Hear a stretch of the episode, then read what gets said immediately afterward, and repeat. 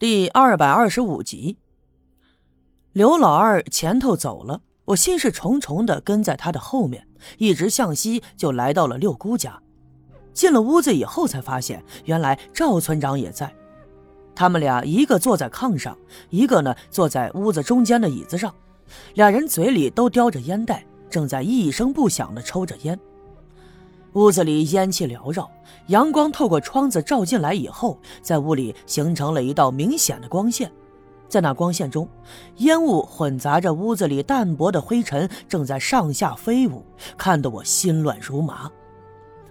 我跟他们俩打了招呼，赵村长冲我点了点头，没有说话。六姑招呼我坐下，又让刘老二去给我倒了杯水。刘老二扭过头，暗自的哼了一声，转身出去了。嗯，小叶呀，今儿找你来呀，是有些话儿想跟你说。六姑，有啥话您老就直说吧。事已至此，逃避已毫无办法。相信无论是六姑还是赵村长，都已经看得出来那天的事情里头肯定有蹊跷。村里那些风言风语，他们也早有耳闻。既然说那天晚上我已经当着金凤的面信誓旦旦的给了他承诺，所以这一切也只能是如此的面对了。你和金凤的事儿啊，我和你大舅啊都听说了。六姑悠悠的说道，而赵村长把烟袋锅从嘴里拿下来，在板凳腿上啪啪的敲了两下。小叶呀，六姑呢就想问问你。这事儿你是咋打算的？其实啊，我已经料到他会问起这个问题了，而且是当着赵村长的面想必他们要的就是我的一句话。当然，这可以理解为一个是赵金凤的父亲，一个是呃赵金凤的姑姑，他们自然会十分的关心他。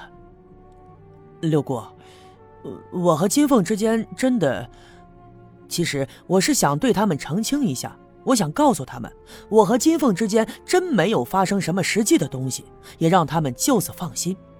可是，我的话只说了一半，六姑伸手打断了我。她说道：“小叶呀，你呀不用害怕。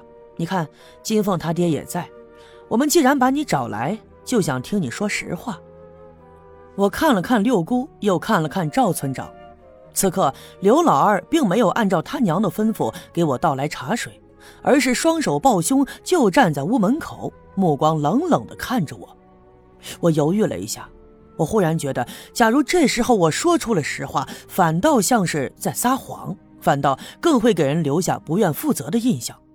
于是我暗地里咬牙，下定了决心：这事儿啊，不管跟谁，我都不再解释了。六姑，赵村长，我和金凤的事儿，你们肯定也都知道。那不知道你们是什么意见？反正呀，我想跟他好。如果说抛开我心里的种种顾虑的话，单凭我自己内心的感受来说，这的确是我的心里话，所以我索性直接就说出了口。听我这么一说，六姑点了点头，转过脸对赵村长说：“哥呀，你呢也总跟我说起小叶这孩子不错，更何况咱家金凤呢也看上他了。”这事儿啊，我觉得行。昨天的事儿既然出了，那咱们也不怕丢人啊，不如借这个机会啊，就把小叶跟金凤的事儿就此定下来。赵村长眉头皱着，没有说话。可是从他的表情中，我可以看得出来，他在心里头纠结。六姑也看出了赵村长的犹豫不决，于是又对他说了：“哥，年轻人的事儿啊，咱不能管。”年轻人的心思呀，咱也琢磨不明白。不管咋地呀，一来呢，小叶这孩子看起来还不错；二来呀，咱们金凤也是一心一意的相中了小叶。这事儿呀，我看就这么定了吧。啊，这别的都不重要，只要俩人情投意合的，也就算行了。其实啊，六姑最后的这句话呢，说到我的心坎里去了。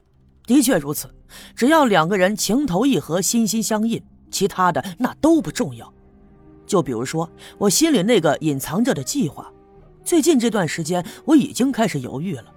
我一直在拿那个计划和我还有金凤之间的事情做着比较，我特别希望自己能说服自己放弃那个所谓的计划，就跟着金凤这样生活在一起。而赵村长又在腰间拿出了烟口袋，在烟袋锅里头装满了烟丝。刘老二走过来帮他点着了，他吧嗒吧嗒的抽了两口，皱着眉头沉思，犹豫了良久以后，这才抬起头，慢悠悠的说：“小叶，就这么地吧。我这张老脸呢，也豁出去了，别的我也不多问，我也不多要求。我把我家金凤许给你，你赶紧回县城去，带着我家金凤啊，回县城去。”听他这么一说，我心里暗自一惊。这六姑也不止一次的劝我回去，而如今赵村长竟然跟他是同一个态度。难道说他们知道了一些什么？那么他们所知道的到底是我的秘密，还是刘家镇将会发生什么样的大的事情呢？而此刻，六姑的脸上微微的露出喜色，对赵村长说：“哥，这就对了嘛。”孩子们都长大了，咱们当老人的呀，也就不用多管了。这也不是早头了，儿女的婚事还用爹妈来包办呢。嗨，也都是为了孩子，啥面子不面子的呀，也就不用那么看重了。赵村长叹了口气，自言自语地说：“儿大不由爹呀。”嘿。六姑也把嘴里的烟袋锅摘下来，抬头对刘老二说。去上东屋把金凤叫过来。刘老二转身奔东屋去了。我倒是大吃了一惊，我没想到他也在六姑家里，而且东西两屋相隔不远，想必他也清楚的听到我们的谈话。虽然说呀，我和金凤已经在那一晚上私定终身，可是当着六姑和赵村长的面和他把事情摆明了，我倒是有些尴尬。身后脚步声响，赵金凤迈进了屋子。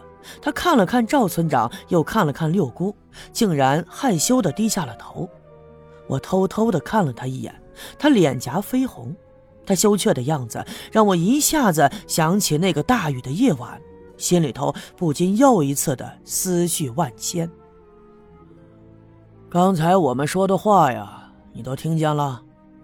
赵村长头也不抬的就问赵金凤。金凤点了点头。赵村长又说：“那行吧，你要是自己想好了，这事儿我也不拦着你。过两天我和你姑商量个日子，把你俩的婚事就办了。然后呢，你跟小叶走，赶紧回县城去。没事啊，别回咱们刘家镇了。”